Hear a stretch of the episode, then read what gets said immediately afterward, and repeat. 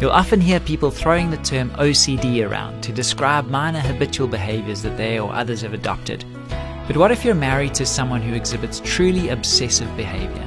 It's a tough road to walk, but we'll give you some guidance on the next Family Matters. Stay with us.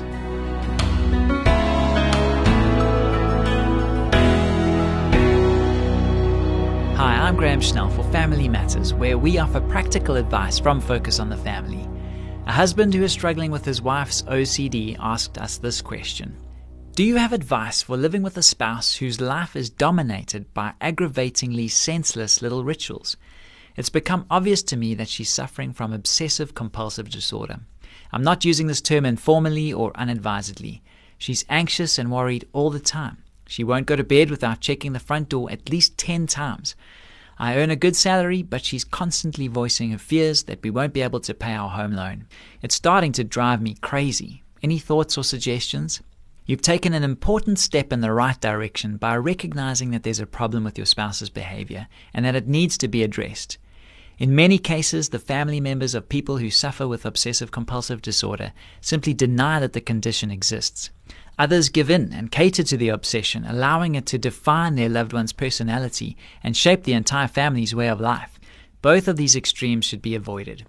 Obsessive compulsive disorder, or OCD, is a disorder of the brain characterized by intrusive, anxiety producing thoughts which express themselves in repetitive or ritualistic behaviors aimed at reducing the anxiety.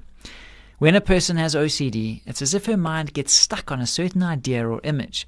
The brain insists that the danger is present and that some kind of evasive action is required, even when it's obvious that this is not the case. Excessive hand washing is one of the most common and best known examples of obsessive compulsive behavior. Your wife's all consuming concern with locking the doors is another typical manifestation of disorder. It's crucial to understand that an obsessive compulsive person sees things differently than the rest of us do. The filters through which her brain perceives the world are askew. In an important sense, she experiences another reality, you can help break the pattern by questioning that reality and challenging those false perceptions. At every opportunity, do what you can to help your spouse reframe her perceptions and reevaluate her thoughts. When she's on her way to check the door for the fifth time, lay a hand on her shoulder and say, You don't need to do that again, honey. We already know that the door is locked.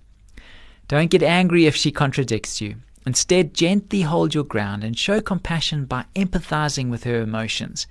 You may feel as if it's unlocked, and I understand that those feelings make you anxious, but there's really no reason to be afraid. Then you can prove your point by taking her to the door and trying the handle yourself. If she comes back again, repeat the process.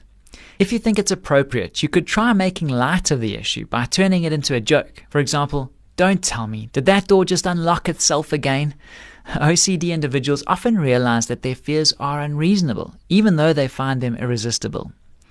It may also help to objectify the obsessive compulsive disorder by separating it from your spouse's personality. When she says, Do you think I should go back and check the door? you can respond, That's your OCD talking, not you. If she starts fretting about the home loan, show her your bank account and say, You know that those fears aren't valid. They're the voices of your condition or disorder, and you have the power to tell them to go away and leave you alone. If all else fails, medication can be another option in the treatment of OCD. This approach should be adopted only if you and your wife are agreed that it's necessary, and only after a thorough psychiatric evaluation. Counseling can also be an effective tool and should be regarded as a necessary first step toward more intensive drug based types of therapy. Focus on the Family's Counseling Department can provide you with a list of referrals to psychologists practicing in your area. Call 031 716 3300 or log on to safamily.co.za and click on the counseling link.